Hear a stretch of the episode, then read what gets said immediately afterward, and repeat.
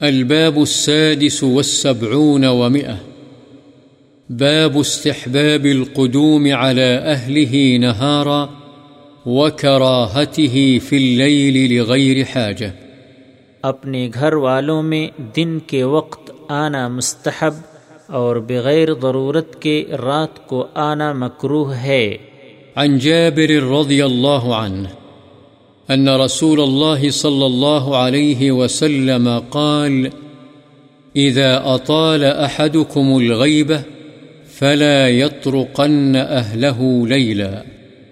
وفي رواية أن رسول الله صلى الله عليه وسلم نهى أن يطرق الرجل أهله ليلا. متفق عليه.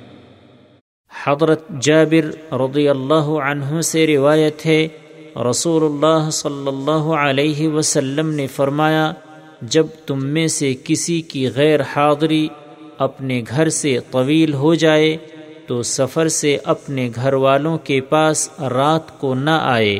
ایک اور روایت میں ہے رسول اللہ صلی اللہ علیہ وسلم نے اس بات سے منع فرمایا ہے کہ آدمی اپنے گھر والوں کے پاس رات کو آئے، بخاری و مسلم۔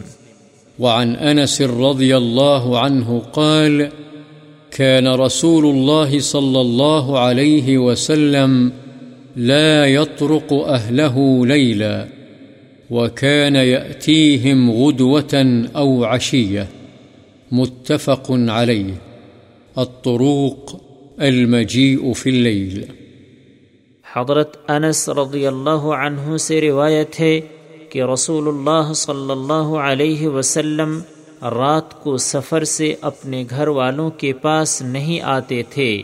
آپ ان کے پاس صبح یا شام کے وقت تشریف لاتے، بخاری و مسلم۔